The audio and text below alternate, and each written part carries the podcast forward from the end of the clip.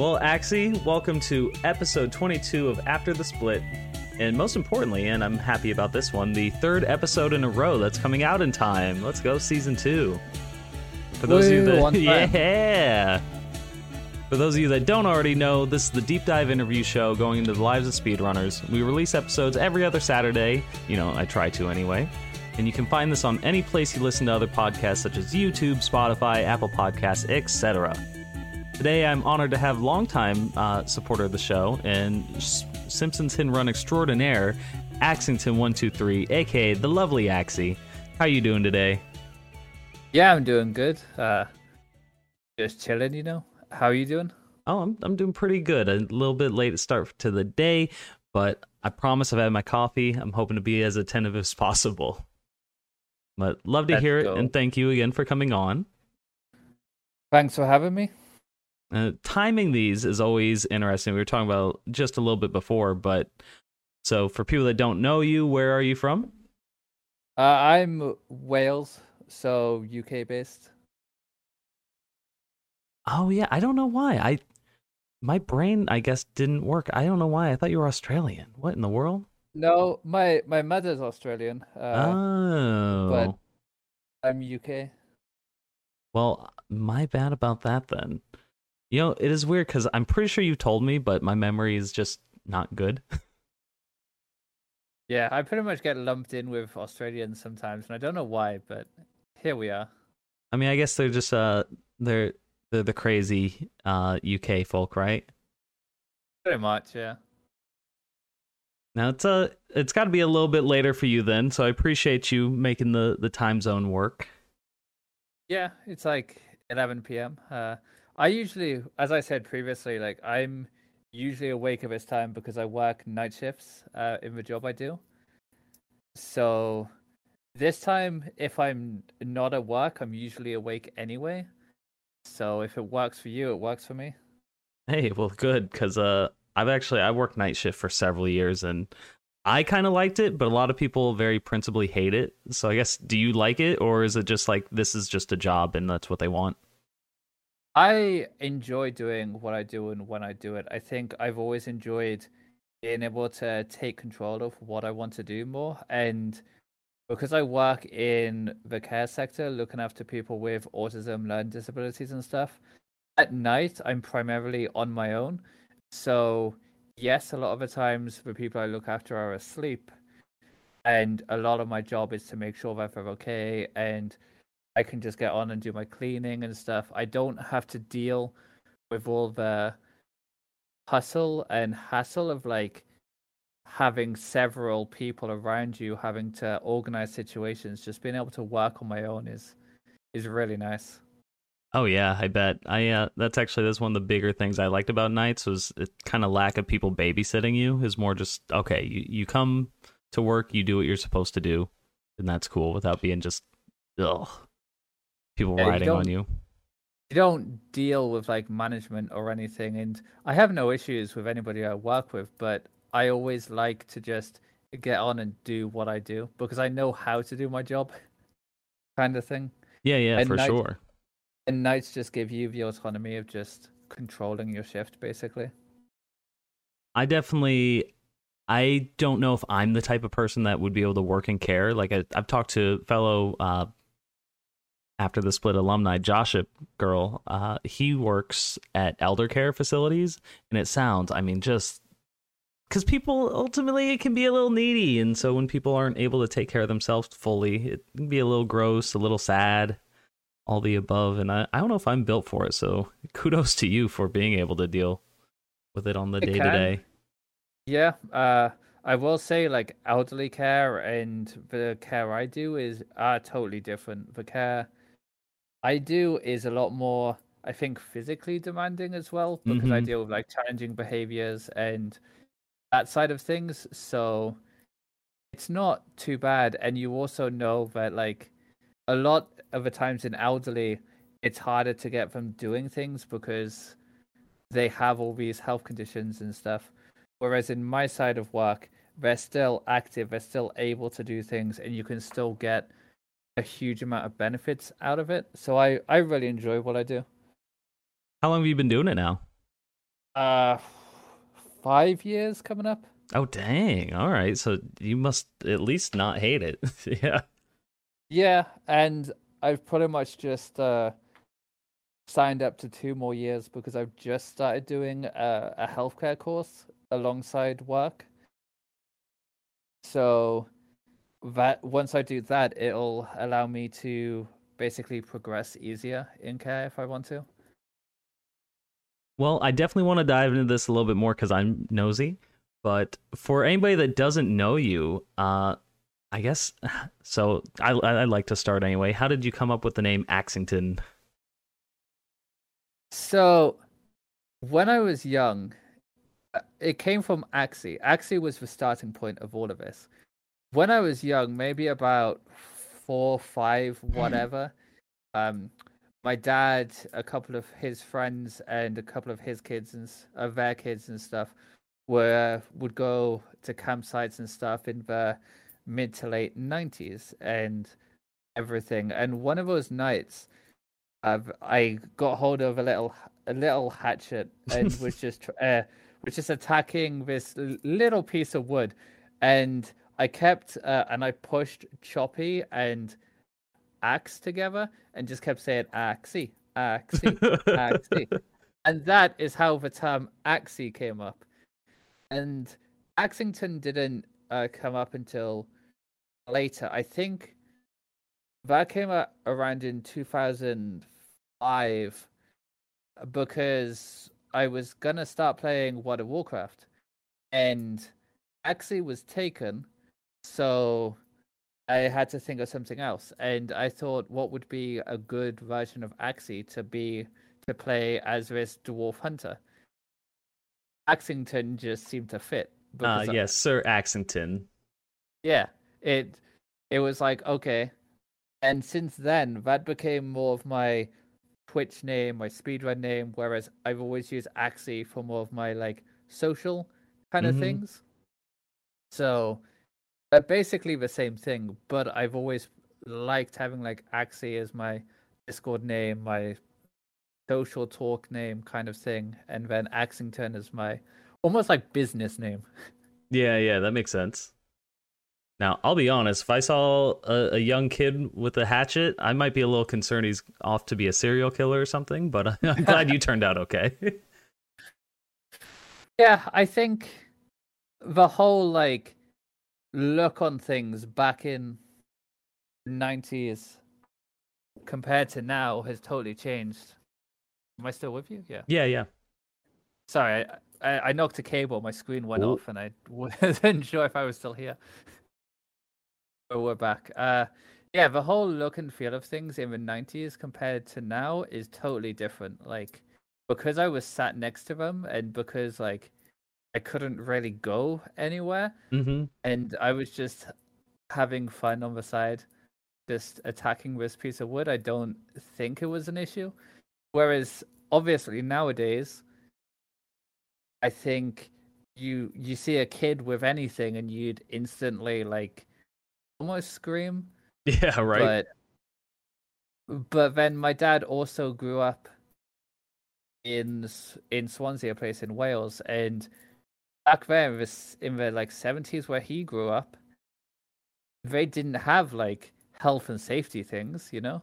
Yeah. So he always wanted uh, his kids to be able to be a bit more free to nature and like not always be scared about things if that makes sense oh yeah for sure probably a healthier way to go too i mean nowadays especially it's it's a little scary out there so to be extra paranoid is just like eh that can't be good for the mind exactly he, my dad always let me just be who i wanted to be as long as i wasn't doing anything dangerous you know mm-hmm pretty much just don't be stupid. Yeah, that I think yeah. it's a good way to grow up.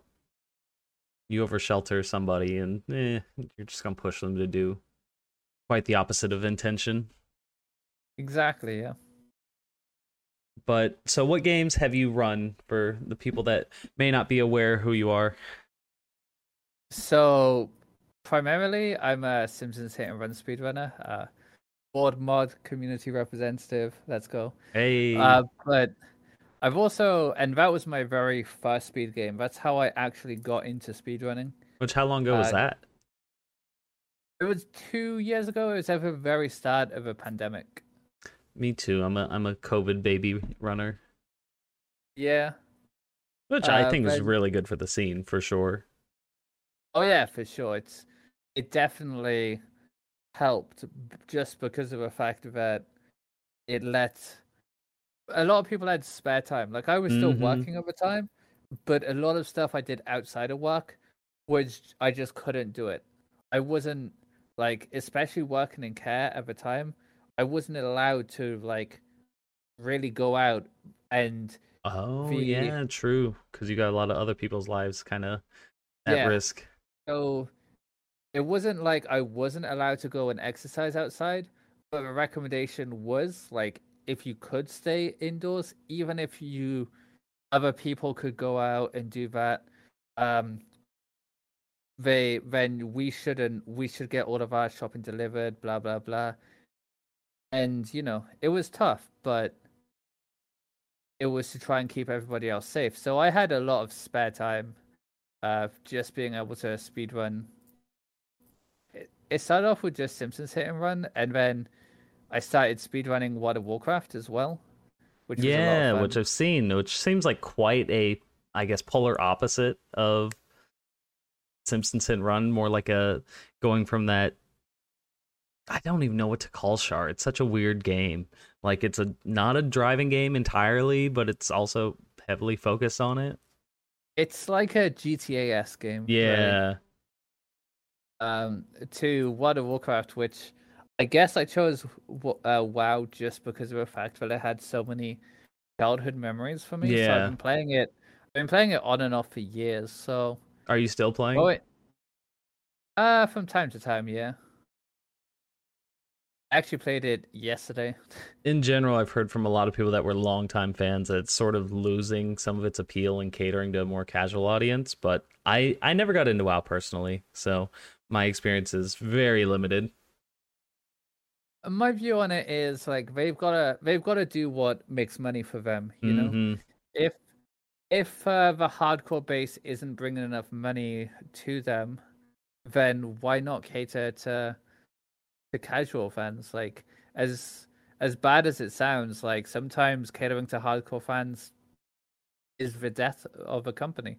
You look at things like blockbusters who just never adapted in their Yeah, and so many other companies over the years just haven't adapted whereas i think gaming is probably the easiest way to adapt because you can literally change your game in a patch hmm you can you can do whatever you want to your game in a patch. And if you want to change and you can like mini patch it as well um by just changing a few values and making things either easier or harder depending on how they want. And you can do that in a matter of like days. If something doesn't feel right with your game you can be on top of it. And WoW always did. So in a way they've got the right idea to keep them like going on for years yeah. longer but it does damage some people's experience for sure but unfortunately that's just the way the cookie crumbles sometimes I definitely I've got some mixed views on like patch culture as a whole because uh, at least my main thought as far as something like this is games like Smash Brothers, Valorant, stuff like that, where Yep. Games that physically couldn't be patched because of hardware limitations back in the early 2000s and stuff like that. Uh, Melee, for example, has just kind of evolved into this beautiful game, but it had such a large ceiling that it allowed things to kind of develop on its own. Whereas this, uh, you know, Ultimate came out and everybody every single month is like, I want this nerfed, I want this buffed, I want this, I want that. And it's like, eh. eh. I kind of like the idea of just play with what you have. And like uh Valorant, for example, is like it can make a character from, oh, this is, you know, they're super good to they're completely unplayable. But, you know, balance is a weird thing to try and find. So you never know. It is. I, I think it's slight like the whole patch culture is slightly different for like an MMO to uh a fighting game or something. Yeah, yeah. Because obviously the MMO experience, like, if if it was the same for years, you'd instantly just die off the MMO as soon as you like finished the game. Basically, like, if MMOs didn't patch and bring expansions and stuff, they just wouldn't develop as games. And so, especially the pay monthly kind of experience that World of Warcraft is, they would have so much drop off that it just wouldn't be profitable. And Mhm. I think for certain games, patches work, but for others, it's way too patch heavy. It's a it, I mean, hey, ultimately I guess like you were saying, it's it's for the company to make money too, so they want to make everybody the most happy and sometimes the people Yeah. that care the most are going to get hurt by that. Yeah, and unfortunately, that's just part of business. Uh, I went to, so it's funny because before I did care, I did business, and I got a master's in human resource management. A masters? so a lot, yeah, I have a master's degree. So oh, wow.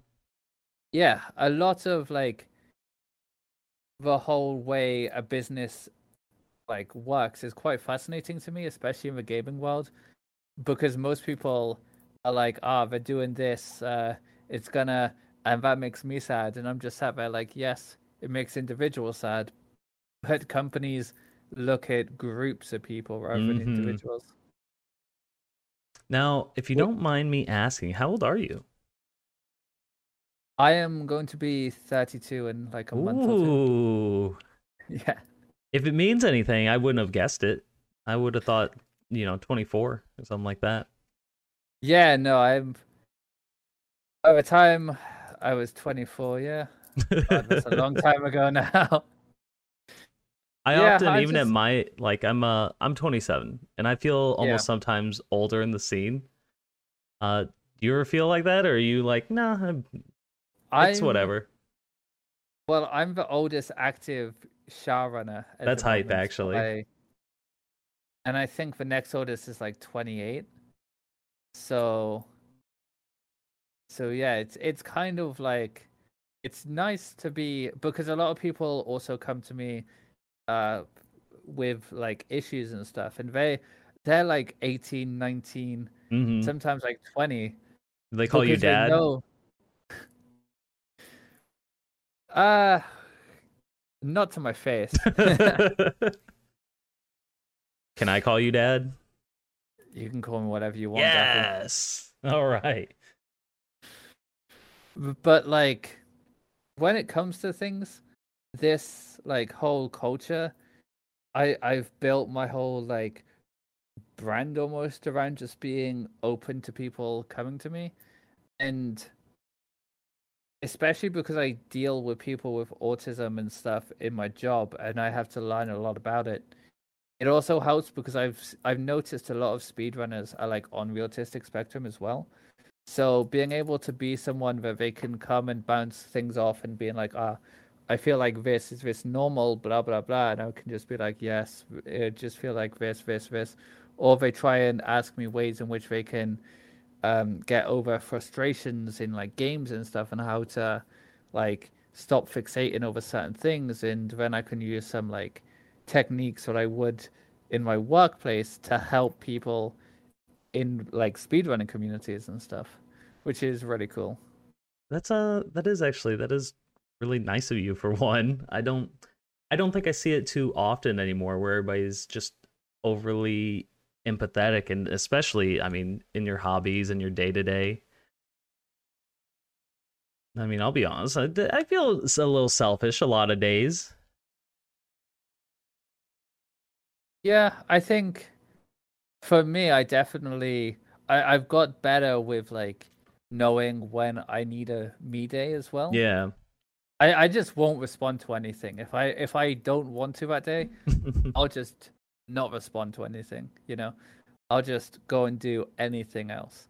And as harsh as that sounds, I feel like I need that sometimes because Oh yeah, I'm the same. I'm a total I I actually think, I don't know, having a disconnect from just everything is super beneficial cuz a lot of people especially and I'm I'm not a big social media person, which makes, you know, doing Twitch and anything like that kind of a weird juxtaposition because like I just completely dropped off of you know the Instagram, Facebook, all that. I don't post anything, but it just I don't know. It all just seemed artificial and overwhelming to me. But yeah, yeah, to not just not need to message anybody back, just focus on, hey, I'm in the moment right now with myself and I need this, and that's fine to me. I think it's natural, even.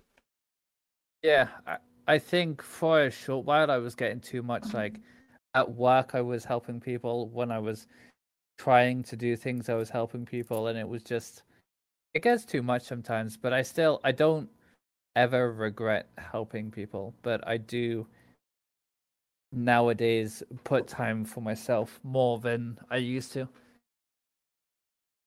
So I which, I'm very curious. Oh, go ahead, go ahead. Which weirdly coincided with me stopping streaming as much. I just decided that like I do things when I wanted to do things rather mm-hmm. than when I felt like other people wanted me to do things. So I I will say I think I've kind of run into that too, and we've been streaming. I mean, the same amount of time now, just about. And I feel like it's it's only natural, right? Like the first year, it's very it's fun, exciting, especially you start to actually talk to people, meet people. But then after a while, it's like, all right, so what am I doing this for? And yeah. I so now because I mean, especially when I was not going to school, unemployed, living by myself for a little bit, I was like, I'm going live every day. I want to try and do something with this, see if you know that I do get that growth and you know to some extent, but unless you really do something remarkable, I don't think most people are going to have you know that big growth. Plus a little bit of luck, know people, stuff like that, whatever. But I've also cut back to I'm just going to go live when I feel like it, and I think that's okay too. Sure, yeah. But I am uh, very curious, especially since I mean you've clearly established you know how you want to move forward with your future it seems like. Do do you live by yourself?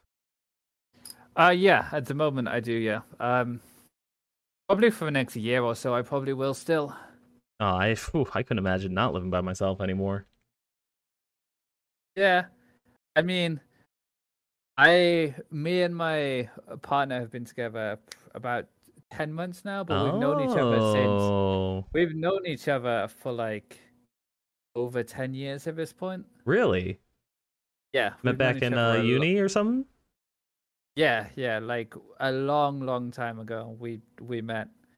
And we've been friends for so many like years and always had each other's back and now even before me and her got together she was looking at uh a house and trying to move, but the market is just so bad at the moment. oh, moment. it's the worst. Yeah. So it's quite nice because we know each other, like trust each other and everything. Mm-hmm. We've we talked about like where we where we will go with things in like a year or two's time in in case she hasn't got a house yet. Maybe then we'll start looking as a couple rather than just her alone. Because at the moment we've only been together like a year. It's probably yeah. way too soon to be like fully discussing things. But it's like okay, if nothing's been fine in like a year or two, then we'll start thinking about things. You know. So, uh, do you care if I'm nosy? Uh, go ahead. I mean, obviously ten years is a long time to know somebody. Who uh who made the first move into oh hey this could be something uh more serious. Um, I think it just uh, gradually like especially when we couldn't see each other over lockdown and everything. Mm-hmm. It it got to a point where like we because I I was with someone before and everything, and I don't think either of us really realized that we were each other's calming point when we met. It was like yeah. it was okay to be stressed and everything because as soon as we'd meet up, suddenly you know when you meet someone and like your energy is just calm whenever you're around them and then when you're apart from them it's fine because you know you can go on as independent beings yeah yeah but like so we were doing that for years and then over lockdown and everything obviously we couldn't meet up because all the rules and everything and then for the UK, we had like second and third lockdowns and everything. And then after that, I think it just became obvious how important we were and how we wanted to like go forward in things and I feel like that was probably the most important factor in us getting together properly. Yeah, yeah. Well, I mean that that's very sweet, especially I don't know. There's a lot of pressure with that too, because you know if you mess something up and it doesn't end amicably, then you lose someone that you've had for a long time. And I've found anyway, getting older, it's a little bit harder to make adult friends, like outside of work and stuff like that. Oh yeah, for sure. I think for me this was a gamble in a way, and I don't usually take like big gambles, Mhm. but it was a gamble that we both thought about really hard and we both agreed that it was like gonna be harder to keep pushing it off. Yeah, And yeah, If we didn't at least if we didn't at least try, I think at some point it just gets to a point where there's too much almost tension there. And if things aren't addressed and everything and you just try and ignore things, they- it can get to a point where things just build up and then kind of just die. yeah. And neither of us wanted it, so we both just yeah. I'm glad to hear it's going well then so far, no doubt. yeah. Uh, and my mother totally adores her, so know. always a plus. I think that's Yeah. uh that's always been a thing for me is like, oh, if my family doesn't like someone, then I like my family. I don't know. It'd be weird if they ever didn't though. Well, the good thing is my family and her knew each other from like probably 2016. Oh They've dang. known Yeah. each other like she because she was my best friend before. She's obviously been around and met my family before, and like now it's just like yeah. So I remember when we did finally get together, my mother was just like.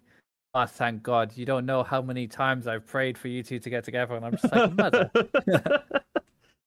it's almost embarrassing in a way, but it's also sweet.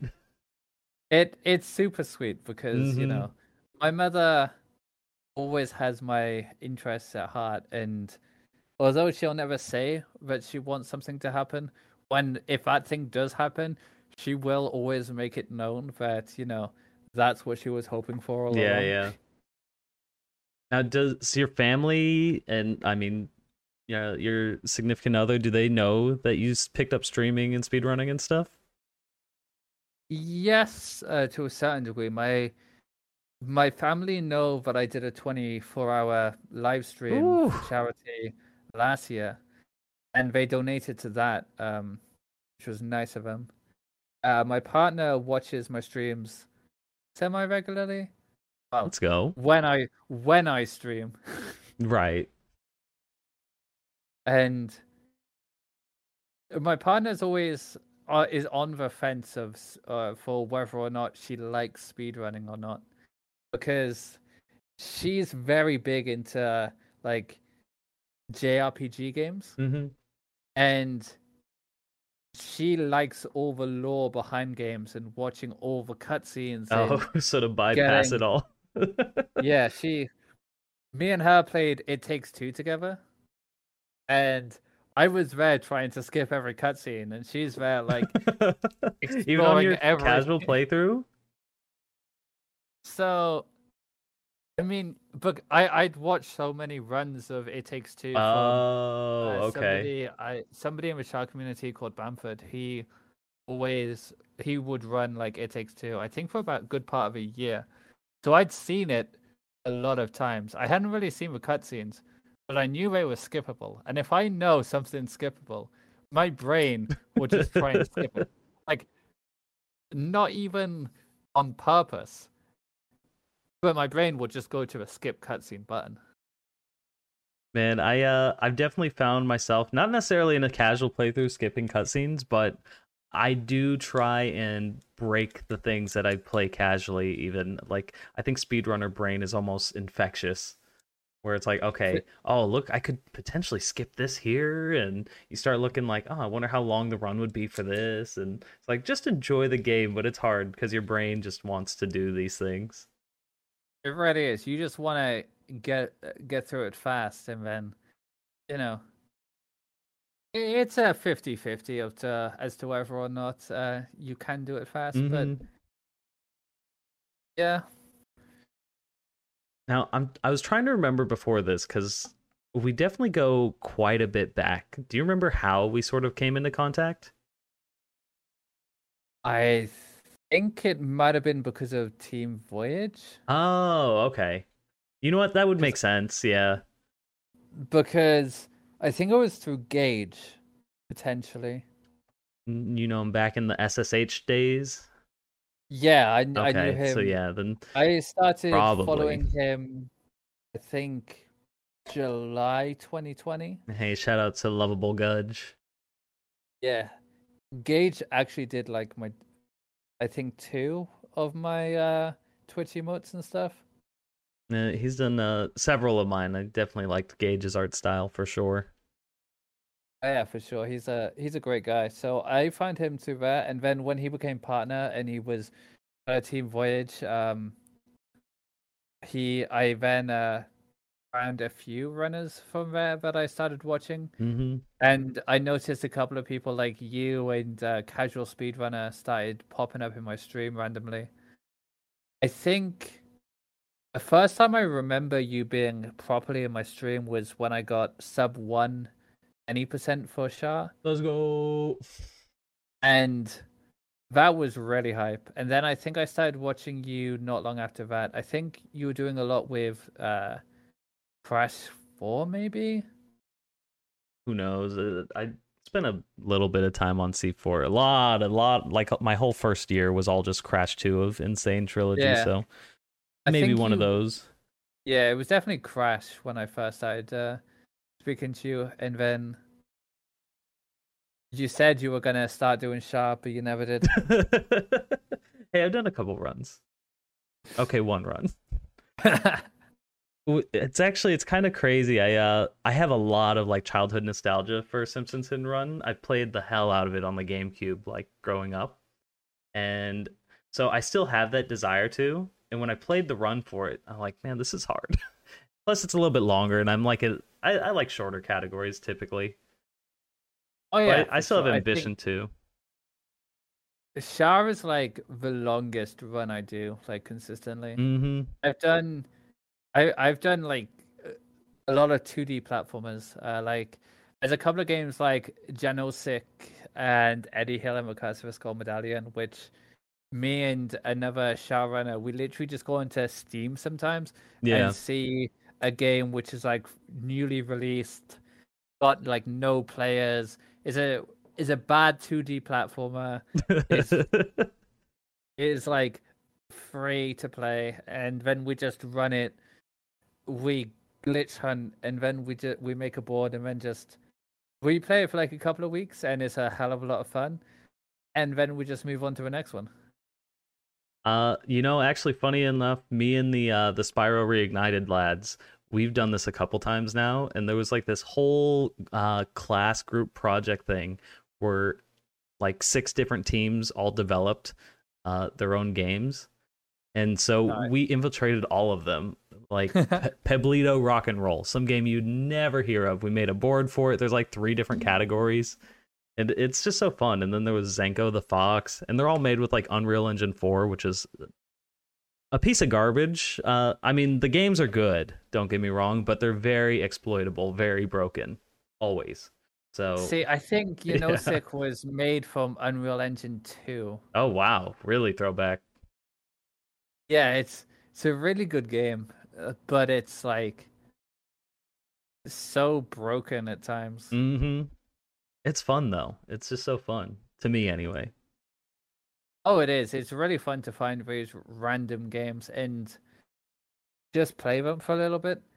And of course, my favorite game of all time, Wild Animal Racing. Like, who doesn't? of course, yeah, one of the goats, right up there with Elden Ring. You do Uh, have but- quite a few obscure games like on your SRC profile that I'm like, huh? What is this? yeah, yeah. I have uh, the Slater, which is actually a really, really cool game. Um, it's almost Hitman esque. Oh, really? Okay. Yeah.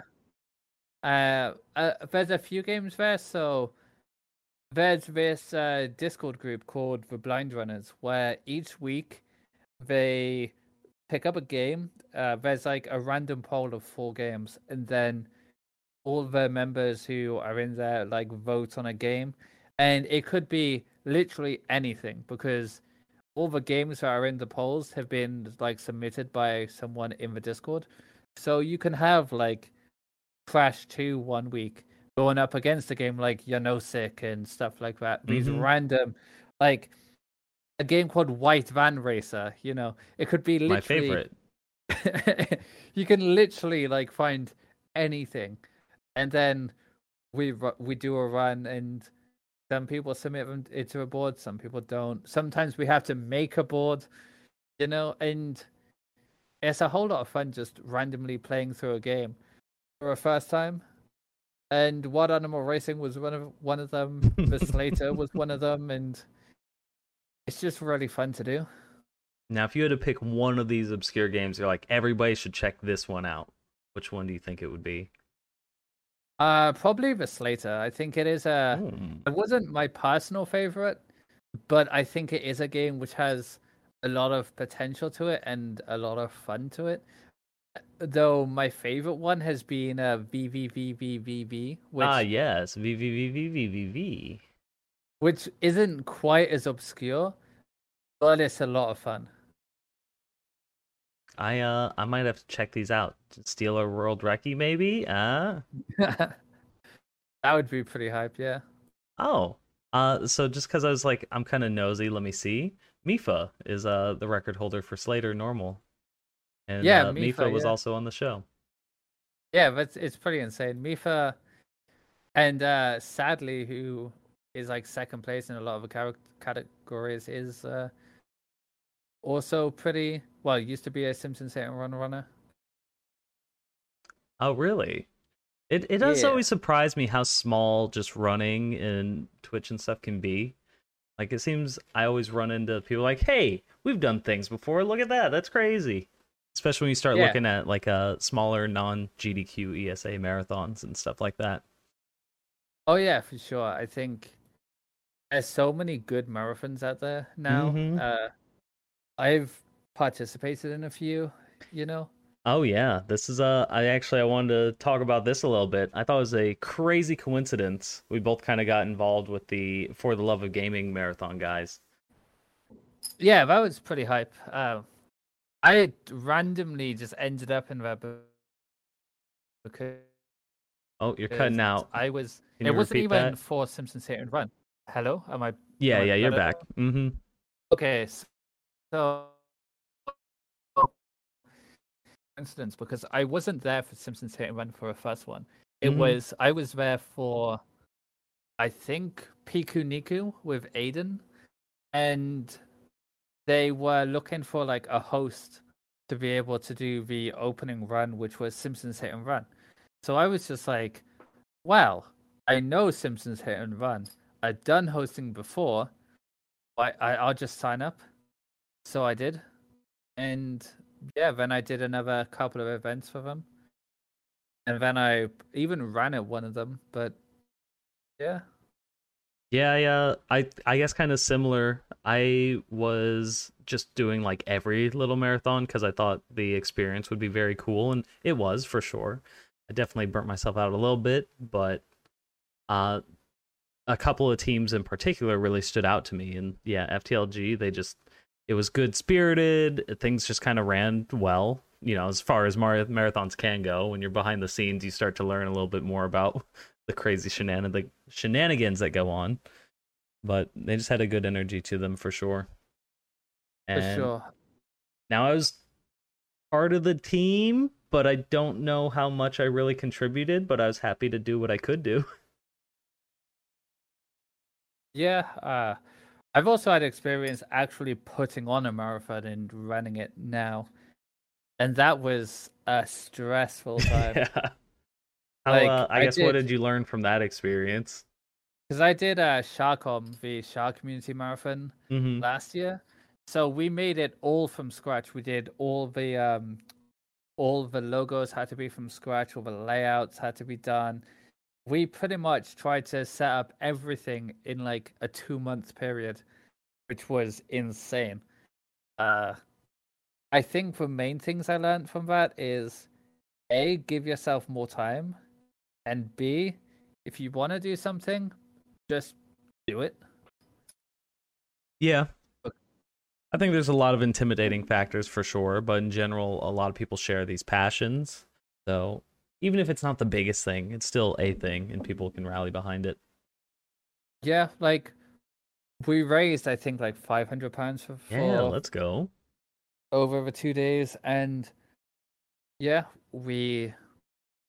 I think if we were to do well, we're gonna do it again this year. There's a few things we'd like to improve on, but I think considering it was pretty much every organizer had never really done anything. The most any of us had done was I'd done some hosting, and at that point, that was the only like marathon experience any of us had. So to be able to bring it together was probably one of the biggest feats. You know, I guess I've never thought about this too much because I'm very proud of you know the things that I've done as far as you know uh, speed running, content creation, stuff like that, and marathons are definitely even just being involved in them. I'm like this; these are highlights for sure. So it's it's kind of cool to think back on as hey, we raised this amount of money, we put on a thing, so kudos to you for sure. Would you do it again? Y- yes, uh, I said at the time I'd never do it again because it was so much stress. But, but looking back on it, at the time it was stressful. Like beforehand, getting people to do things can be quite stressful. And then at some point, I just went, okay, if people aren't here at this time, I'm just gonna make the decisions Mm-hmm. because like there's only so and then if anybody had a disagreement just like then bring it up when they saw it. But it was like okay we're gonna do this. Like initially we were meant to have a scheduling meeting and stuff and a couple of us turned up a couple of us couldn't because of work and stuff. So i went okay here's the draft schedule. If anybody disagrees tell me. And we pretty much we i think we had to change one runaround but that was it Hey, as far as things could go, like no no shows, I think that's pretty decent. Yeah. And so yeah, I think that's one of the best things that happened out of it. We just had everybody have a good time and that's what you want. Oh, for sure. Now, it has been a while since I've uh done any marathon things. Have you- are you do you have any coming up? Uh no, but I did do one earlier this month um for a small marathon called Macraeathon. Which I think the name What? it's something with racing, right? Yeah, it's uh so the, the main guy who runs it is a guy called Viper or BPT13 and he's always been a big fan of Colin McRae, which is a rally driver Mm-hmm. uh, who was one of the best rally drivers when I was growing up. And they really wanted like it started off as a rally only um marathon. And I think this is like the fourth year it's been a thing. And each year they've allowed more and more like driving games per se. Mm-hmm. Uh, they don't want like it to go away from driving, but just having rally games at a marathon is kind of too niche. Yeah, yeah. So, so like last year, I did like all street races for Simpsons Hit and Run, but this year Viper was just like, "Do you want to do the main category?" Uh, it's not strictly like a driving racing game, but you know, SHAR is basically a driving game, so Yeah. I'll let it. So I did, and like I was the last run of a marathon, which was which is always really yeah, the closer. yeah. And I did F1 just before it, which was fun. Mm-hmm. I always my brain is kind of switched over to this almost marketing mind where it's like, all right, what's going to potentially appeal to the most amount of people? So opening up to other like non-rally racing games is, I I think, brilliant because you're going to bring more viewers on, and more viewers on means potentially more money raised, and ultimately that's the goal, right? With any of these charity marathons, is we want to get money for the cause. Yeah, I think if I remember rightly, last year they raised about seventy-five pounds, and this year they raised like two hundred. Hey, And so it was, so it's really a big jump, which is always what you want to see. Even the Mhm. small marathons, which don't raise as much money as some of the others, it's still cool to see like a couple of hundred quid. You know? Oh yeah, for sure. Because I mean, anything matters, and Yeah. I'm definitely, I'm in a period of my life right now where I definitely have more free time than money. So I'm always like, I can give my time. That's I try. Yeah. So that's always good. There is one game on my SRC profile which I want to talk about a little, which is uh, Donkey Kong Country, Hey, because because that's a game from when I was like a little kid that I used to play so much, and so did my dad. So I was speaking to my dad maybe two, three years ago about like speedrunning. the idea of it. And the idea of it, yeah, and he knew about speedrunning, uh, but because he's always been a big gamer, even back from like when he was a little kid, he used to play in like the slot, the penny like those of the arcade and cafes and stuff, Mm-hmm. Where you'd put like 10p in a machine, like for like Space Invaders and stuff, and play for until your lives run out, basically. And he was telling me how, like in the nineties, he used to him and a couple of people used to just sit there and see who could beat like Donkey Kong Country the fastest that day. And his view on things were he always thought speedrunning was like, oh, you've got to have glitches, you've got to have this, you've got to have that to and I was just like, well, no, that's part of speedrunning, but most games have like no glitches. If glitches are like a big thing in in the speedrun, there's usually a, a no glitch kind of category, you know.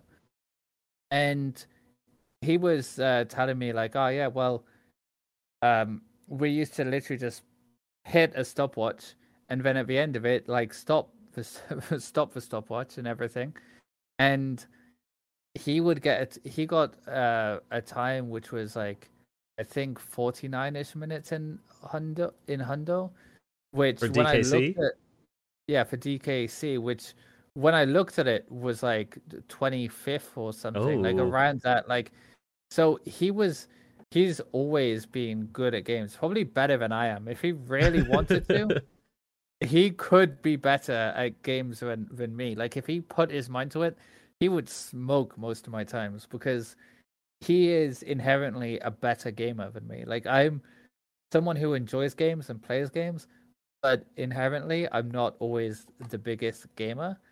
Whereas my dad will just he all he has to do is play a game for like a couple of hours and he gets to my skill level pretty much. Because there's just some people who have played games for that many hours over their lives so they can just pick up games and go. Yo, shout out to the gamer dads. Mine is certainly not one, and I think, uh, I mean, I'm also not the best gamer, and I think that's okay. Realizing that, hey, maybe I, I I'm not gonna naturally pick something up, and I'm not gonna be number one, but then it just makes your own personal gains kind of more important to yourself.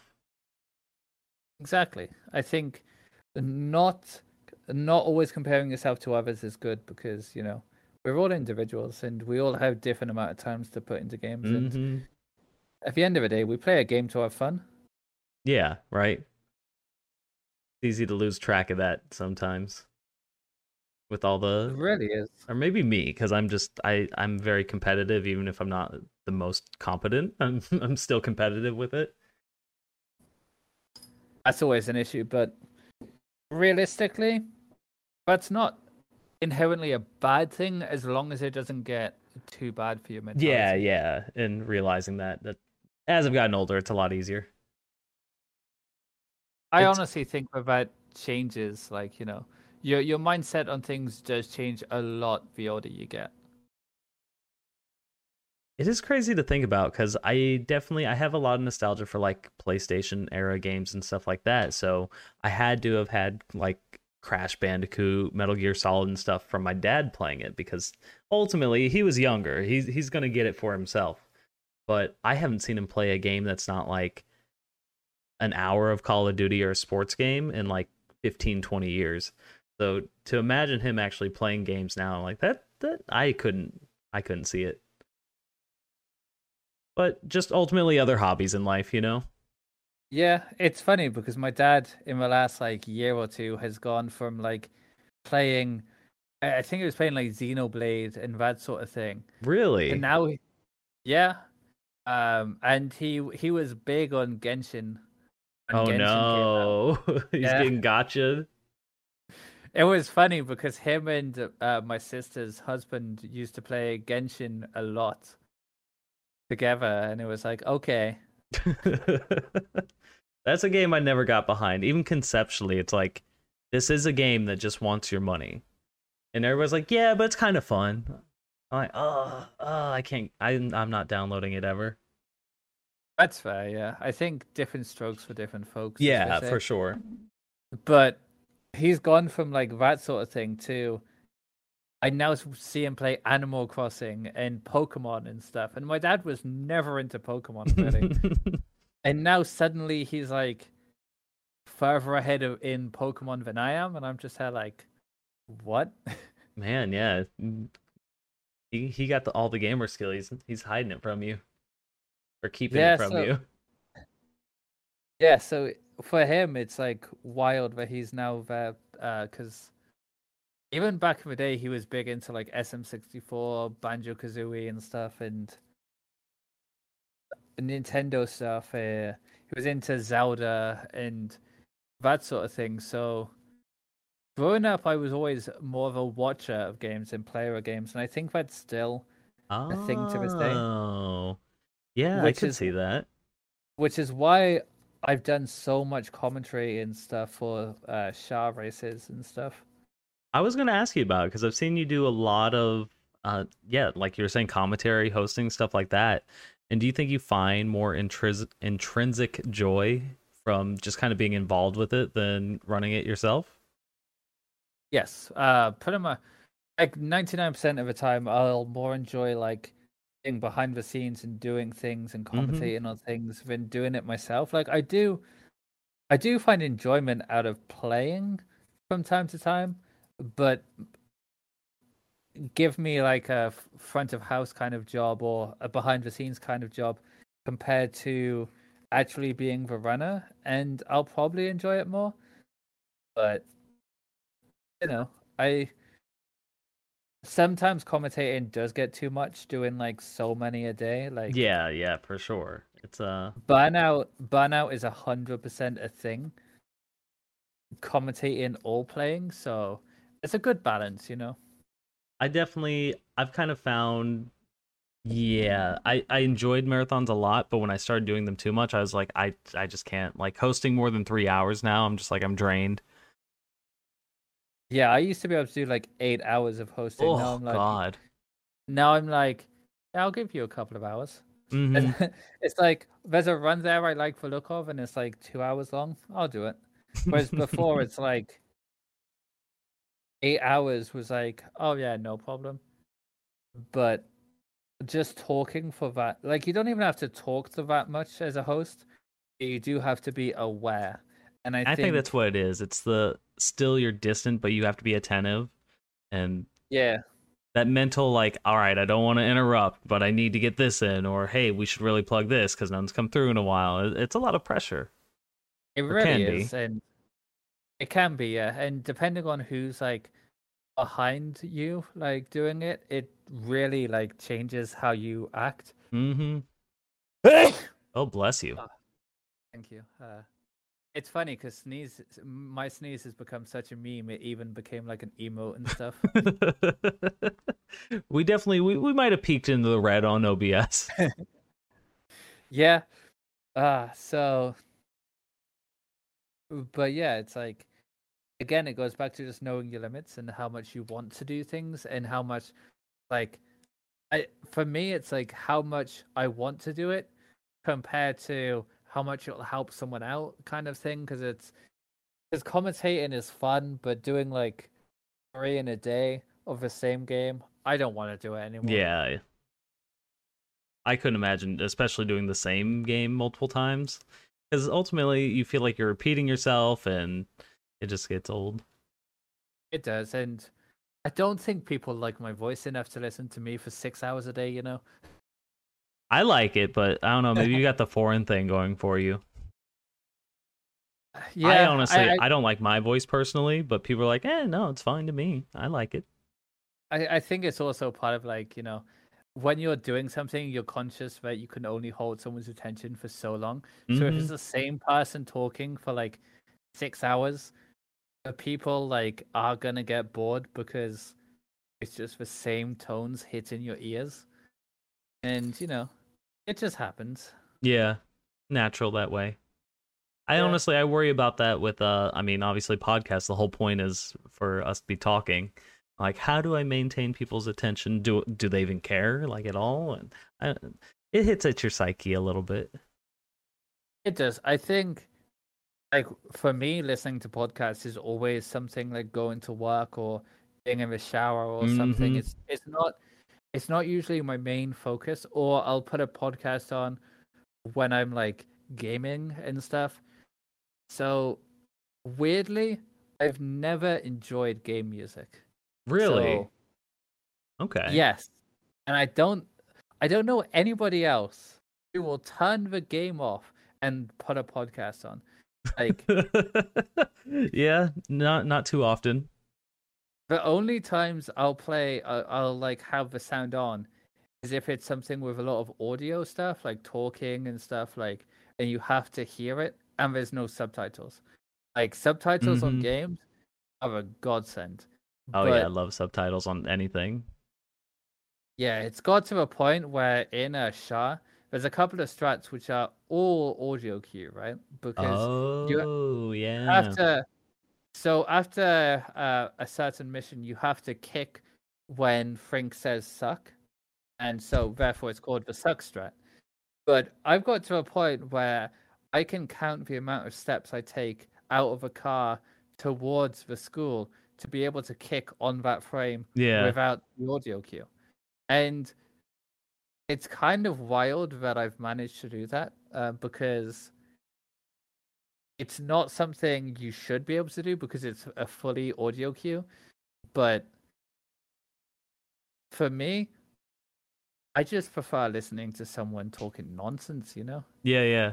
I definitely I associate like I'm, I'm a big podcast listener, and mine will be when I'm walking my dog, anytime I'm in the car, uh, and yeah, it it helps me pass time better. And I think maybe it's also because I just I don't know I don't ex- like discover new music quite like I used to when I was a teenager and stuff like that too. But yeah. So what are what are your big podcasts right now? What's your main like? Oh, I'm catching their new episode every week split, obviously. Oh yeah, of course. Mm-hmm. Thank you, thank you. My ego needed that. uh, but also, so a couple of wrestling podcasts. Now I haven't like WWE. It just yeah, just in general. Like mm-hmm. there's one.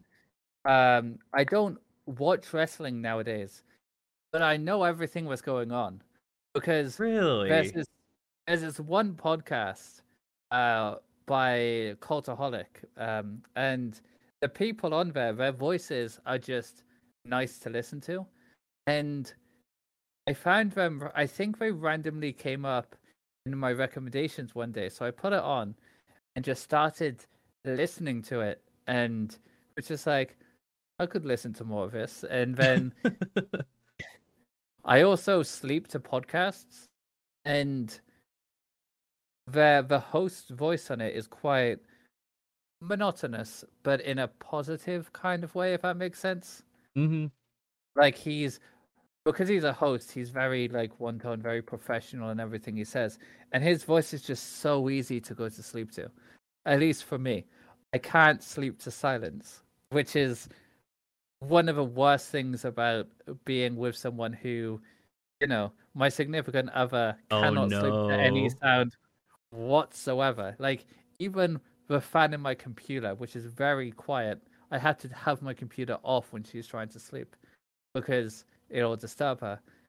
We can't have fans on in the summer because the noise will not let her sleep, etc., etc.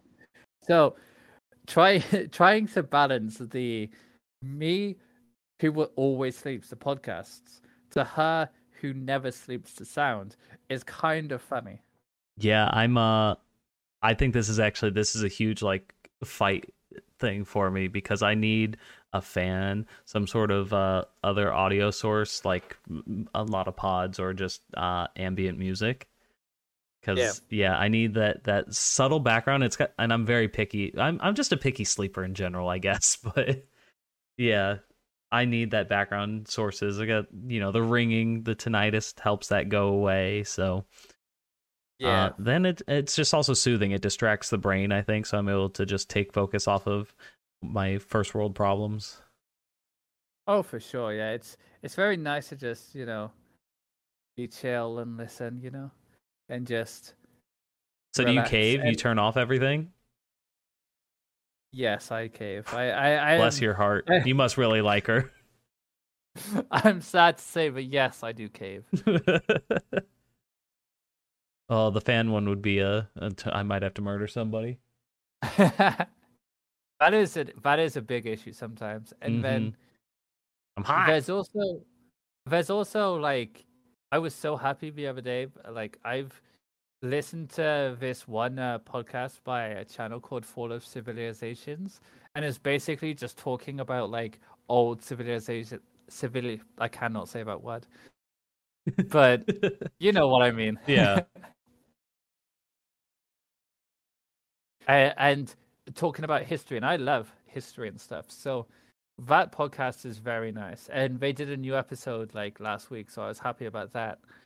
And I found them randomly because I think one of them blew up like last year or something. Uh, talking about the Sumerians, and then since then I've just I went back and watched all their previous, well, I guess listened to their previous ones, and then moved on. And I think for me, like voices and stuff is more important than the subject matter. Like if I'm interested oh, in something, oh yeah. If I'm in, if I'm uh, interested in the topic before, cool. If I'm not, I'm just learning something new. Okay, BRB going to a voice coach. but but yeah, just in general, I think voices are very nice and just listening to someone speak, you know?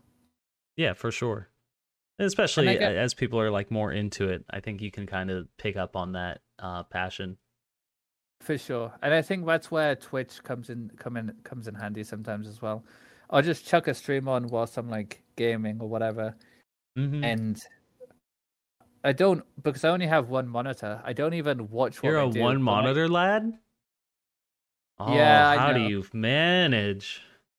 I don't know, and I didn't like realize just how bad a one monitor setup was until like work now has a two monitor setup, and now I want a two monitor setup. Oh yeah, I think it's crazy not to. The year 2022, Axie. I couldn't I know, focus I without two minimum. Yeah, Wait, how are you streaming? How'd you have chat and stuff? Okay, so SHAR, I have to put 800 by 600. Oh, you monster. So you got it windowed with the chat and stuff? That's dedication right there. It's windowed. I've got OBS open. I've got like SHAR uh, just above like the bottom bar of uh, OBS so I can still see like if any frames drop, if my bitrate goes down, if any encoding issues happen, etc., etc. I have a splits on one in one corner of my screen. I have a chat on the other corner of the screen, and I have like a Twitch feed of stuff just in the bottom uh, corner, bottom left as well, and it's it's just squished. I am curious if you do next time you stream, if you want to screenshot it, just your whole desktop and send it to me so I could see this misery. I would love that. Yeah, well, I can open everything like and show you. uh, after if you want. Yeah. But yeah, it's it's such a misery because trying to do it is so hard, and if there's a full screen game, I can't stream. Like Oh if a- god. if a if a game doesn't have a, a windowed option, I can't stream it. A hundred percent. I feel like nowadays it's not that common that you run into things that don't have windowed options, but yeah, I could see that being. I mean, obviously it's a deal breaker at that point, unless you just, I don't know, maybe use your phone for chat or something. But that seems weird too. So I usually use my phone for chat if I'm doing marathon runs Mhm. because I have like my chat open just in case there's any issues, and then on my phone I'll have like a stream up, like muted, so I can see if there's any frame issues or anything, Mhm. like real time kind of thing, which is always a concern because like I can't do anything in the middle of a run, right. Yeah. but but I'd like to know if it's going smooth. All right. Now I want to ask you this real quick because obviously, I mean, it seems like you're busy. You work full time. You actually maintain your personal relationships. Do you have any other hobbies outside of running and just the online scene in general? Um, yeah. So, uh, well, motor watching motorsports has always been a passion. Of Like in mine since person? I Uh, I have done in person, mostly just on TV. Mostly, like I've gone to a few Formula One races in Mhm. my time, and They seem sick. loca- Just location wise, where I am, it's so hard to get to a lot of places. I really want to go to like speedway races more. I've been to a few, and if you don't know what speedway is, it's basically like dirt bikes going around an oval track really fast, Mm-hmm. uh, which it is actually really really cool to go to. And yes, sometimes you do get showered with dirt, but you know. Do you ever want to be a racer yourself? Uh no, I prefer watching it. Oh, okay. Would I would I commentate things? Maybe. I I've always been one who prefers to watch and commentate than do. I've got uh, a couple family members that do like uh actual track based race car driving stuff. And I've really gone to a couple events and well I after like an hour I get kind of bored of it myself. I do feel there's uh there's like commentators on it and they typically do a good job, but because of the nature of it and it being so loud, I'm like they're getting drowned out like at least 50% of what they say. Especially Oh, me, yeah. I'm I know I'm going deaf, so like you guys are doing great, I'm sure.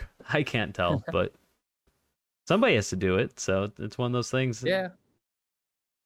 Did you want to like? I, how did you get into you know helping people working at a care facility, especially with the masters in uh, business?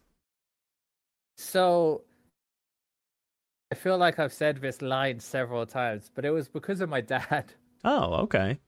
So my dad uh, is also in this industry. Uh, he worked uh, at a place, and then you know,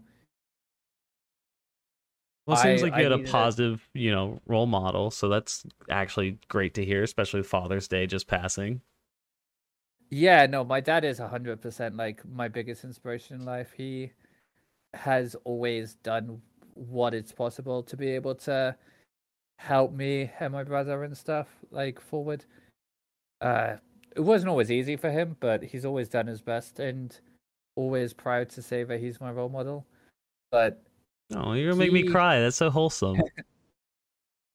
he um was was uh, already there but he, he was gonna move on and stuff and i needed a job and he was just like yeah there's vacancies just go there so i did and here i am five years later in the same industry like i didn't i didn't think it was going to be a long term thing because i did try i worked in like a council uh which i guess in america would be like uh, do you have city councils in America? I yeah, know. yeah. They're uh, yeah, yeah. I feel like not many people are as involved with them, but they exist. Yeah, so I was in the HR department for my local like council, and I just didn't enjoy it at all. Like the whole office atmosphere just Mhm. wasn't me because it was all to do with oh you have to do this in a certain time you have to do that you have to do all this paperwork and I like paperwork, don't get me wrong. but when I'm being forced to do things, I don't like it.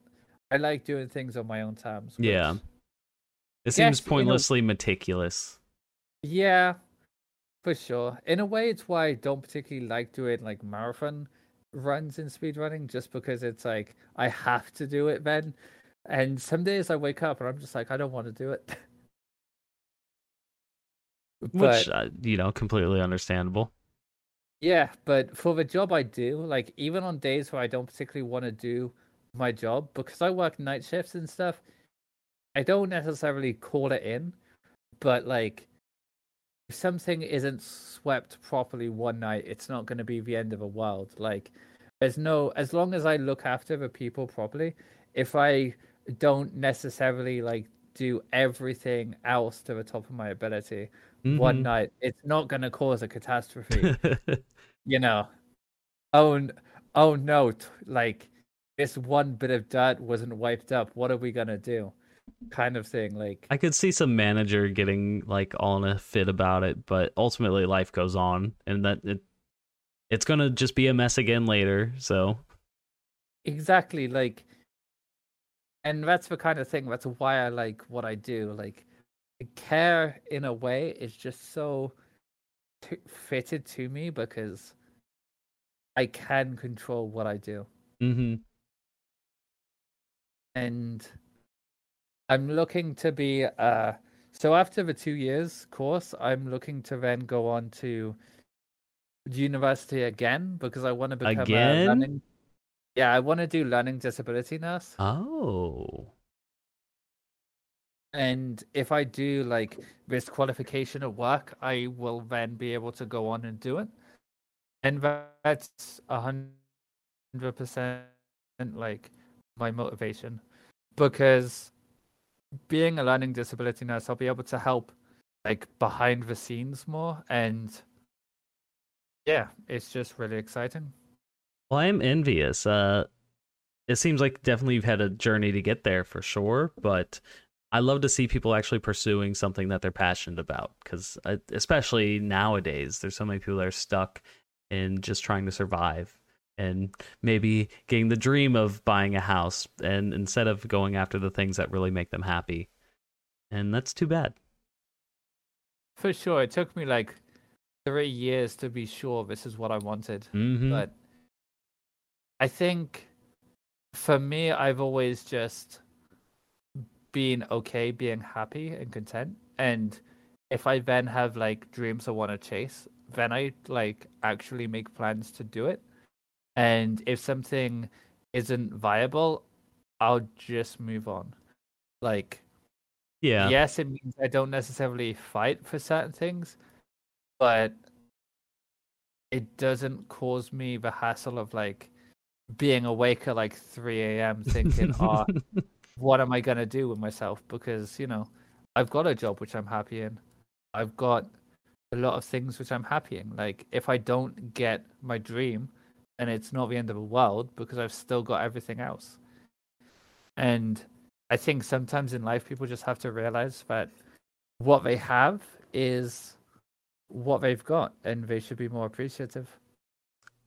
it's definitely i mean it's easier said than done i'm i'm also in the in a area of my life right now where i'm like i don't truly know what avenues i want to explore either like i have a good direction and i'm just following it because i feel like it's the right way to go but i don't know if it's necessarily something that i'm going to find a true passion in. So that's why i do the hobby stuff but if the hobby stuff became a professional thing would i still love it as much? I, I- don't know and only time will really tell. Yeah, I think that's actually a very good thing where you have like the hobbies and stuff that you enjoy because sometimes having that sort of thing can make your job or whatever you do as your main like income source be okay. yeah may not- yeah You may not enjoy like doing a job 9 till 5, but because you have everything else around it, it makes it tolerable. And I think that is what people should aim for more than like just more in general because I don't think enough people look at like their hobbies and stuff and go that's what gets me through the day. or that's what I want more of. I just think, ah, my job is horrible, blah blah blah. But hmm and sometimes it is. Don't get me wrong. Like I'm not saying people are wrong for thinking about that Yeah. because everybody's case is different. But personally, I just found in life that if I was focusing too much on my job, it just meant everything was bad. Whereas if I focus on like the positives and like especially like the things I like to do, and just made those important, it's so much easier. Like Yeah. and saying no to doing overtime, that also makes me happy. Oh, for sure. I think, and this is so huge, and you know, shout out to some people that they they think it's you know the work hard, play hard. So like you do the sixty hours a week, and then you'll take a vacation, and that's enough for them. And you know, if that works for you, that everybody's different. That's fine. But I see a lot of people, and I think uh, my mom included. It's just like their work is it becomes such a large facet of their personality where I see I have like many hats, and so if one thing makes me unhappy, I'm just like, all right, well that hat, I don't care about that one right now. But Yeah. You know, not putting all your eggs in one basket, I guess, is the the way that works for me, anyway. So if I get angry at one thing, I'm like, all right, well that's just that, that's just that thing. It doesn't matter. Yeah, like for me, work is four on, four off, which means the four days I'm at work, I'm in work mode. As Mhm. soon as I leave at 7 a.m. on my last shift, I'm like, goodbye, see you next time. And sweet I don't, I, and like, because that's 48 hours in those four days, because I do Ooh. 12 hour, I do 12 hour night shifts. So, like, it's 48 hours, and I will not do an hour more. Yeah. I wouldn't. And it- oh, twelves it are sounds- rough. it sounds bad, but like I don't want to be put in like if I do another shift, I'm doing 60 hours. I don't want to do that. hmm Like I want to do 48 hours a week or 36 because the way four on four off works is sometimes you'll do three shifts a week, sometimes you'll do four. It depends where in the week like your shift falls. So realistically, it ain't gonna bother me yeah. because then I have like four days off and I could just enjoy them however I want to. Which is sweet, isn't it? You could even go do a little Uh, vacation in four days. I have done, yeah. Like I've if my four days off fall on like Friday, Saturday, Sunday, Monday, I have been known at the end of my shift on like Friday morning to hop on a train to the airport, hop on a plane, and then just do a weekend break in like Paris or something, you know? I am very jealous that the EU is uh very connected in that way, where you can just go for a few hours and you're in a different country. Oh yeah, for sure. It's it's so nice to be able to just hop on a plane for an hour and just be like, Oh yeah, I'm in Paris now. hmm Do you see yourself going to like a an ESA, big one of the Uh, bigger speedrun marathons? Maybe I think there is a plan of like a few of us in our, our friendship group to go to ESA 2023, Ooh, which I might go to. Uh, it really depends on like work and stuff, but I'm trying and, to go to that too. So you know, if we meet up, that'd be sick. that would be sick. Yeah, I think the more homies that'll be there, the more like incentive I have to do it. Oh, for sure. How do you say no to that many people, right? Exactly. It's like I want to meet all these cool people, but I also want like holidays, days to be falling for like so me and my partner can go away and stuff. But if enough people say like, ah, I'm going to ESA, it becomes more and more of a Abe, you should just come with me to to ESA. I just drag her to ESA kind of thing. Wouldn't be a bad Wake way to do it. You get a nice little vacation to Sweden too. Yeah, Sweden is lovely. I do like Sweden. I only went for a day trip because uh, I was in Copenhagen for like two weeks in 2015 at like festivals and stuff. And someone I was with, uh, they wanted to go like shopping for for clothes because I was with uh, there was like six of us, and there was like two guys and four girls, and the girls all wanted to go shopping me and well, you can do that and- at home. me and the guy were just like, we went shopping yesterday. Why do we want to go again? And we were just like, oh, but we didn't get to like decide. We didn't decide what we wanted. We've been talking all night about what we actually wanted to buy today, and we were just like, yeah, we ain't going. And then the train to like Malmo from Copenhagen is like ten, basically the the equivalent of a tenner or something, and it's like less than an hour. So we just went Mhm. on the train and went on a day trip to Sweden. Oh, that's So- awesome. That's actually that's so awesome. Yeah. All right, Axie. I want to get to the point where I start rapid firing some of these speedrun related questions for you. Okay. So, things about you for sure. What was running World of Warcraft like? It was very fun. It was a different experience uh, from what I was used to in the past playing World of Warcraft, but it was really fun and like it brought a lot of fresh enjoyment uh, to the games. You know. For sure. And since that does, and we were talking about it a bit earlier, it does experience those patches. Do they divide up their leaderboard like as different expansions come out and stuff like that? Or like, can you be legacied into the world record forever once the patches evolved or something? Oh, well, fun, funny you should say that.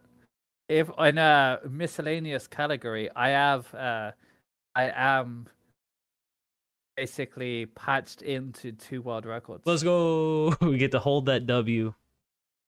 They will never be beaten because there's no way of going back to that patch. So, so yes, uh, I am a world record holder for life. Now, since you have a bunch of miscellaneous games that you've run, what do you think it is that draws you to these different types of games? Like, what do you look for in a new run? First off, is it free? If it's a free game, on if it's a free game, like a small download, free game, I can play it in five like five minutes after I look into it. It's always going to appeal to me, uh, just because that's what I enjoy to do. I, I like taking a game, play it for a week, and never have to play it again. Really, I think the only game which has defied that is SHAR, but every other game is either a really popular game I've just seen and gone, well, that looks like it'll be fun today to do, and just do it. So, does movement or anything like that appeal to you, or like, would you be just as likely to play maybe a Pokemon game or something like that? Um, if it's a bad 2D platformer, I'm more likely to play it. A bad one I- specifically? Yes, in a way. I think part of what I enjoy is almost jank physics. I I don't know why, but if it's a 2D platformer, I think the only exception is like Celeste. Celeste is amazing. mm-hmm. Uh, I love that game. it's hard, but it's the- that's amazing. It's the pinnacle, and that's a game I most want to like learn for speedrun. I've played it several times, like fast casually, but on my Xbox, uh, the game because it used to be on Game Pass. So Mm-hmm. again, a free game. Hey, Uh, but so yeah, so in general, if it's a bad 2D platformer, I'll play it because if it's a good 2D platformer, it's not going to be as good as Celeste, and it's not going to have like the advantages of being a cheesy bad game. You know? yeah. Oh, I guess there are there's some certainly gems that happen with those bad games. Oh yeah, for sure. You can you can randomly just clip through a wall, or you know, the save mechanics of like you know six specifically. There's a you only save at certain points, but the game will like keep your values if you die, but it won't. But it'll reload things. So there's this glitch that was found where in the beginning section of the first like 20 seconds of a game, you collect a key and you need like I think 15 silver keys to complete the game. And you can just collect it, uh, die on spikes, collect it, die on spikes, and just key grind basically. and we found that glitch because a friend of mine, um, another SHAR runner, he was playing the game for the first time, and me and Crazy Tone Dog, the guy who like who the guy who me and him always find these bad 2D platformers, and he's also part of the FTLG team, or was. I'm not sure if he still is, but he um we looked at uh, our friend's screen and just went, why does he have more keys than he should have right now? And then, like five minutes later, we discovered what caused this glitch, and then we basically just had a new category made because, you know, any percent suddenly became Mm-hmm. coin like key grinding. Which is almost kind of a shame in some ways, but it's also sick in others. Like you are getting rid of some of the major, I guess, points of a game, but it's also Yeah. it could be faster. So You are, but I think the differences between like the speed of uh, glitches and glitchless for that is very dictated in key grinding. So mhm. for that game specifically, it's okay because if you don't like it, glitchless is still not that much slower. So I think about four minutes slower, and key grinding saves about three minutes. So, you know, it's not too bad, but in some games it would be a real pain having that uh that glitch be so so defining. yeah, yeah, for sure. Which hey, look at that! You can solve a problem with just having a new category. There's a lot of games Yeah. which will just straight out like ban something like that instead of new category, but that's that's a whole thing. Yeah, just make a new another another new category we had to make for it. So we we found that if you uh, don't close the game, if you start a new game, you still keep everything like that you had in the last game. hmm Um, but like the save point of the last game carries through to the new game. You have to close the actual game, but like nothing in the game is like defeated until you defeat it again. Yeah, So that's like the NG plus version until you save in the second thing, in the second playthrough. Uh, you can warp straight to the last checkpoint, which gets you to the end boss. So there's a new uh, new game plus checkpoint abuse category because of the fact that you can just warp to the uh, to the last boss. There's something I almost hate principally in a game, and sometimes it's shorter than others, but I think of two of them in particular being these very, I mean, kind of smaller games that I did a little bit of runs for was Kao the Kangaroo's demo, which after you beat the demo, if you went through it again, you didn't have to like kill a wave of enemies before you could go through the exit gate. Uh, and then Evo Wave, which if you beat the game once, the second time going through it, if you don't close the game, it will make it so you can move during cutscenes or like uh dialogue, text dialogues, which are That's good. unskippable. Which Yeah. Is kind of cool, but except you for for you have to take 20 minutes to beat the game the first time to actually get runs going. And I'm like that's cuz I mean, it's like a difference of a minute in a 15 20 minute run. I'm like that's stupid.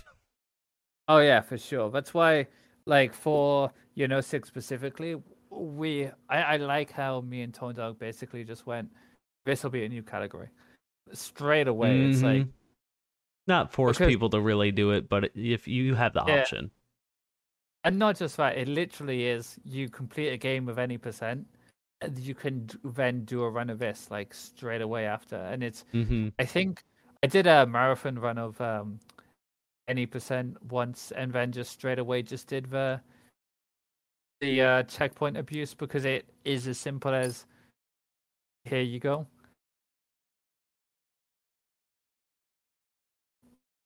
Now, I've seen that you've done a bunch of category extension stuff for Simpsons Hit and Run as well. Uh, what do you actively push those still, or were they just kind of like fun one-time things?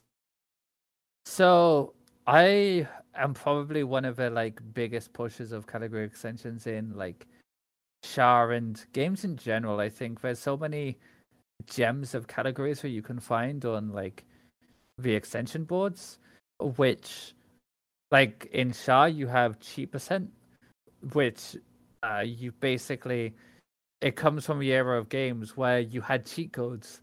And I think that's one of the main things that are missing in games nowadays. Like if you back in the day, if you got like a booklet or something with the uh, game, there might be uh, in there like, ah, oh, if you do this, this, this, and this, you get like infinite health or whatever, and yeah, the cheat codes. And I think that sort of thing is missing because I know as a kid I used to really enjoy opening up the booklet and going, "Oh my god, I can do if I do this, I can get this cool thing going." And yeah, games don't really come with booklets like that anymore either, which is crazy. Because I like, I've always been a physical collector of things. So like, yeah. hell, even on my desk, I've got Mario Kart 8, and uh, there's not a single booklet. It's got like kind of a control guide inside the actual box art, but no booklet. Yeah, booklets are like a forgotten thing of the past, but I still have my original World of Warcraft booklet back from 2005 when I got it. Mm-hmm. And it's still cool because you can open it and like it tells you everything about the game from back then, and it's like wow. And yeah, no, I I do think booklets are something that are a forgotten form of entertainment. Now, going forward, do you have any game that you have no intention of picking up yourself, but you love to watch the run for? Uh, if not, that's okay too. I think Banjo Kazooie is kind of one of those. Like I always intended to run the game, but I never really ran the game. It and is a hell of a game, that's for sure. I love watching Banjo Kazooie, and it's probably one of my favorite games to just put on and watch. But I think as time goes on, I'm less and less likely to do it. But I'm more, I'm still likely to like casually play. I think. Mm-hmm a game which I'm not likely to play, but I love to watch, is the Crash series in general. Like, I've never really, I've only ever played the GBA Crash games. Really? Oh wow, yeah, those are and, uh, gems. At least one of them is decent. For, uh, and that was for blind runners, and uh, I've never played the main series of Crash games. And watching it, I'm amazed at like how good they are and everything and how mm-hmm. good people are at them. Like Crash Free watching that and then but I have no intention of ever playing them because they just don't look like my cup of tea. Which yeah, I I would say makes sense for a lot of people, especially nowadays. Just kind of that uh that style a game I think if you didn't have nostalgia for it at all, it's hard to get into. Yeah, I never played it when I was younger. We didn't have. We weren't a PlayStation household, really. Okay, and yeah, a lot of people were also either torn. Typically, you had Nintendo things or PlayStation or Xbox or something like that. I guess you and I is a little bit older. I mean, we're looking at the N64 era, which is goaded. Yeah, yeah. So eh, we had a SNES into we had a SNES and a Mega Drive. oh snap! Which, which I believe is the Saturn for you guys. Yeah. Uh, the Sega, which had all the Sonic games and stuff. So we had those, and then we went from that to the N64, then the GameCube, uh, then the Wii, and the 360. So for Christmas one year, I got the 360. My brother got the Wii, and the Wii was actually like so much fun back then. I remember that being the console I I like super wanted because I, I was a huge GameCube kid, and so yeah. then the Wii is like oh the motion controls because it's new. It looks so exciting. You play like I don't know if you played this game, but it's Red Dawn it's like you had a katana and stuff. Like this is so cool, and you're actually like aiming a like gun as like a rail shooter. It, I thought it was so sick, and Yeah. I really want them. And uh, anytime a new console comes out, people just buy them all up to scalp them or whatever. So I remember just like hunting eBay as like a twelve year old or whatever, however old I must have been. Like, oh, this one's only for forty dollars markup, Dad, Dad, Dad, Christmas, please. Yeah. That was yeah, it was just an insane time and I still have my Wii actually. It's still still a lot of fun. I do too, actually. Yeah, they held up, which is almost incredible. Yeah, and then like after that I had a th- yeah, I had my 360 until 2020 like when I got uh Xbox One for Christmas, I Mhm. think. Uh because my dad's friend at his workplace was selling his for cheap because he no longer wanted it. He he wanted uh, the new Xbox, whatever it's called. Uh, so he was just looking to get a little bit of money for the Xbox One. So my dad was just like, "Oh yeah, my son wants one. I'll buy it for him." Blah blah blah. And then I got it, and that was my first like console since the 360, which oh I had for like yeah. 10 years. Uh, I, I had the 3DS. The 3DS I played a lot of, especially traveling. Like the 3DS was Mhm. insane as a travel travel thing. And then I got a Switch in like October last year. Played so much Animal Crossing. it's crazy to me. I I have, you know, I I grew up with DSs. I got the Switch, but as an adult, I don't find myself as a handheld gamer almost ever. And part of me is almost nostalgic, like I miss it. But I did bring uh, when Animal Crossing was new, I did bring it to work a, a few times. Like, listen, we're not doing anything. I might as well.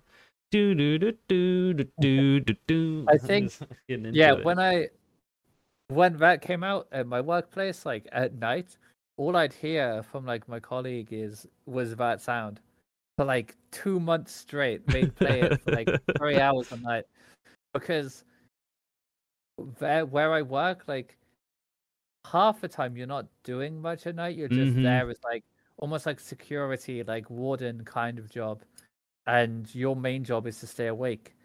And if staying awake means playing Animal Crossing for three hours, you know, the main the main thing is you have to be able to get up and be in a situation within a certain amount of time. Mhm. Well, you can put the the switch down straight away, Which is without having to nice, yeah. anything. yeah, and then pick it back up like an hour, like ten minutes later, whatever you want, you know. So that's cool. Um, but I was always a PC gamer compared to like console. I as I've been able to buy my own things, I'm also definitely a PC gamer. It's just I don't know, maybe it's snobby of me, but it's like it just runs better. Mouse and keyboard feels better. Oh yeah, for sure. For most things. For 3D platformers and stuff, I'm still a controller person, but that's about it. 3D platformers, I think. The uh, Xbox One controllers are so good. I've been meaning to pick one up again because yeah, I was using a DS4, but it kind of started breaking, and then I started using the PS5's controller, but it's like way too blocky for me. I don't like it. Yeah, no. The Xbox One, like they nailed the controllers. there. Mhm. I mean, at the the time, the 360 360 was one was goat. Like it was the top Yeah. dog, no contest. Yeah, the 360 was like gold until the one came out, and then it's like, oh my. How to they improve on it. Mm-hmm. All right, Axie, we are hitting the end of our time here, so I want to do this last recurring segment that I've definitely scooped. Shout outs to PMC, uh, where I'm going to ask you to give a question to our next guest. Now, last week's guest was Dylan J. Fox, and I guess we kind of touched on this a little bit, but if you had to pick up one speed game that you've never even played before, what would it be and why? cool that I've never even played before. Mm-hmm. Just maybe you've heard of it or you've seen it, and assuming it doesn't cost anything to you, someone's gifting it. Ooh.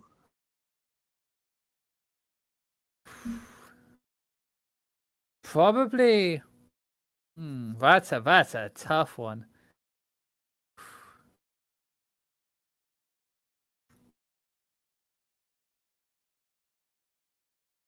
Maybe one of the JRPG games like like Final a Final Fantasy Fantasy.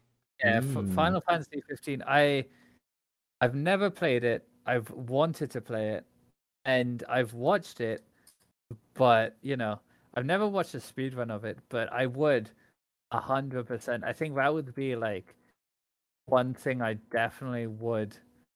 Do the lengths not scare you off at all?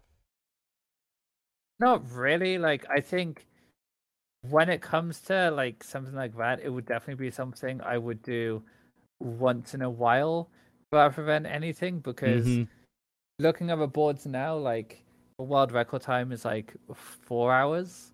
Ooh. And then It's not something I'd play often, but I definitely think like it would be something I enjoy to do. And yeah, yeah. Kind of wild because I've never played a Final Fantasy game before. Not a single one, really. Not I feel like most people one. get drawn in by at least one. Like ten was a big one for a lot of people. Seven, Yeah. maybe. Hmm. See, 15 watching it uh actually really really drew me in and i don't know why but i've wanted to ever since just play it and then run it and then you know so i might do one day but yeah I personally, I love the things that get me immersed, and so something like that does because it's got like that open world and character building and almost like a Kingdom Hearts fighting style. So I liked it. I never finished it, but I liked it. i think kingdom hearts is something i'd also like to get into They were fun when I played them. I don't know how well it would hold up as like a new game, if that makes any sense. That's fair, yeah.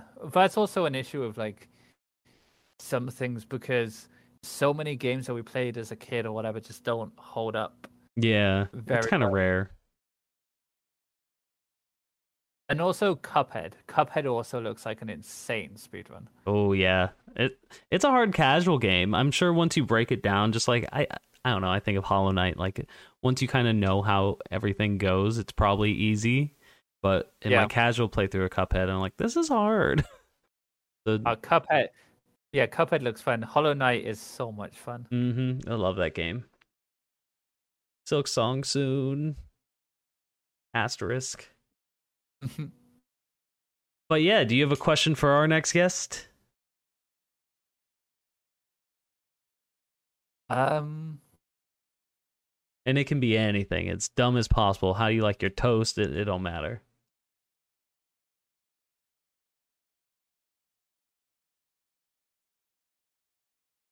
Where do you think would be the coolest place in the world to speedrun from? Like, okay, okay. I'm curious Like your any take on location, any location you could choose in the world. Like, where do you think? Where would do they think they'd want to speedrun in the coolest like place? You have a spot that comes to mind for you right away? Uh, probably the side of like a Norwegian mountain or something. I was thinking Imagine- also on a mountain, like cabin or something. Yeah, Yeah, imagine being able to like live stream from the side of a mountain, that'd be sick.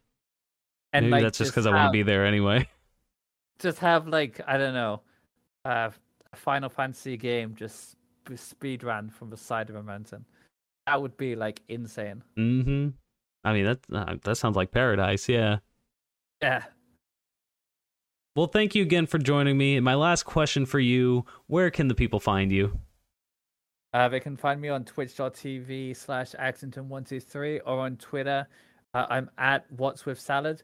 If you like someone complaining about McDonald's salad or just salad in general, uh, that's the place to go to.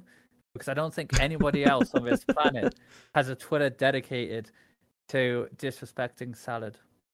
Have, has McDonald's reached out to you yet? They have not, unfortunately. Mm, but they have not tried to convert me. But you know, I just think it's so pointless the amount of lettuce they put on their burgers uh, compared to like uh, the patty, right? You mhm. get you get like the patty, and then you get like more lettuce than patty. Why do you? Why would you want that? Why would anybody want that? And this is the hill worth dying on. I I will die on this hill. Again, it has been a pleasure. Thank you again, and I hope everyone has a good time. And I'll see you next time week eventually soon. Bye. Bye.